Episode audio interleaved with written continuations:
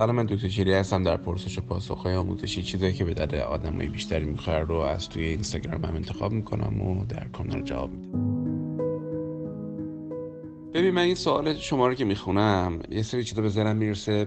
ببین نظر چیه؟ اولا اینکه ما وقتی از بحث مشارکت اقتصادی داریم صحبت می‌کنیم توی بنو زندگیمون دو تا مفهومه. هم بحث مشارکته هم بحث مسائل اقتصادیه.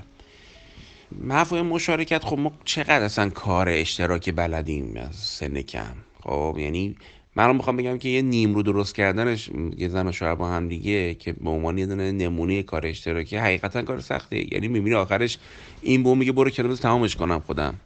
خب یعنی ما اصلا کار اشتراکی انجام دادن برامون خیلی سخته.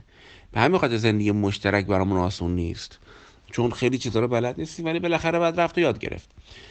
دوم مسائل اقتصادی که توش دو تا نکته هستش. یکی اینکه مسائل اقتصادی پاشناشیل خیلی از آدم هست. حال مردم خراب میشه. دربارهش مردم نقطه ضعف دارن احساس شکست دارن ناامیدن. خیلی ملاکیه که آدما خودشون رو قضاوت می‌کنن درباره خودشون.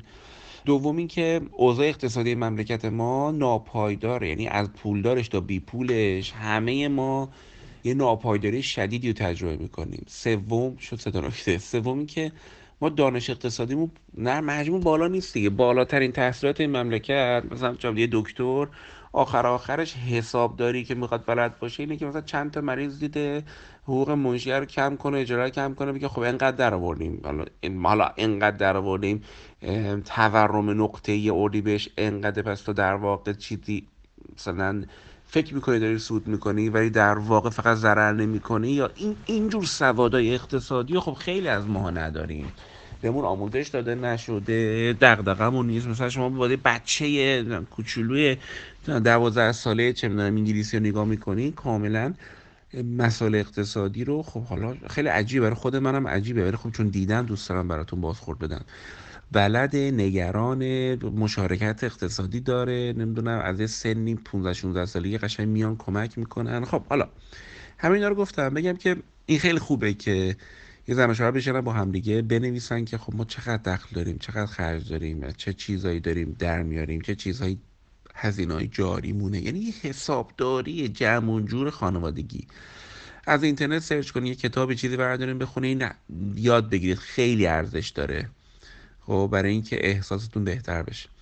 بعد اینکه اینکه عزت نفس اون مرد خراب نشه ببین من می‌فهمم که وقتی ما در میاریم آقا 4.5 میلیون هزینه‌مونه حالا مثلا اجاره است حمل و نقل سوپرمارکت خرید مثلا لباس بچه است یا کار دیگه که زن و شوهر دیگه با هم دیگه دارن خزینه هزینه های لباس و چیزای خودشون چه یه مهمونی بخوان توی ماه کوچولو به پدر زن مادر زن پدر شوهر مادر شوهر دعوت مثال می‌زنم.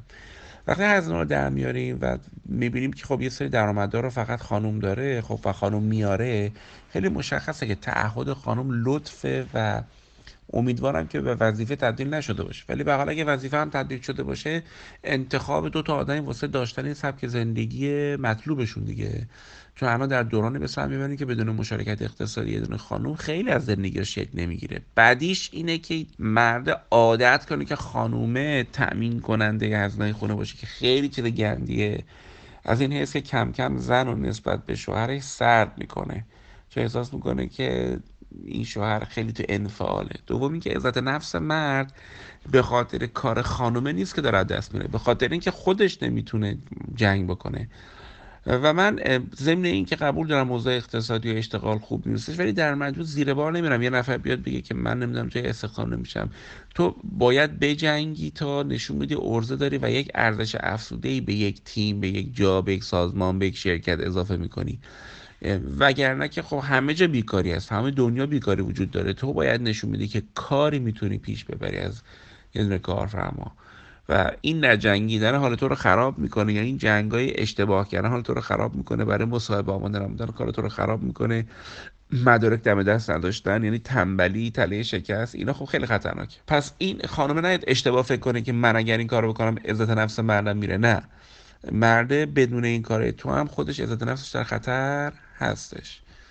من یادم که تو بحث بلوغ مالی در بحث ازدواج مثبت که درس غیر حضوریم بود کلی کیس باز کردیم وقت گذاشتیم و وقت رفت برای اینکه همینا رو تبیین کنیم.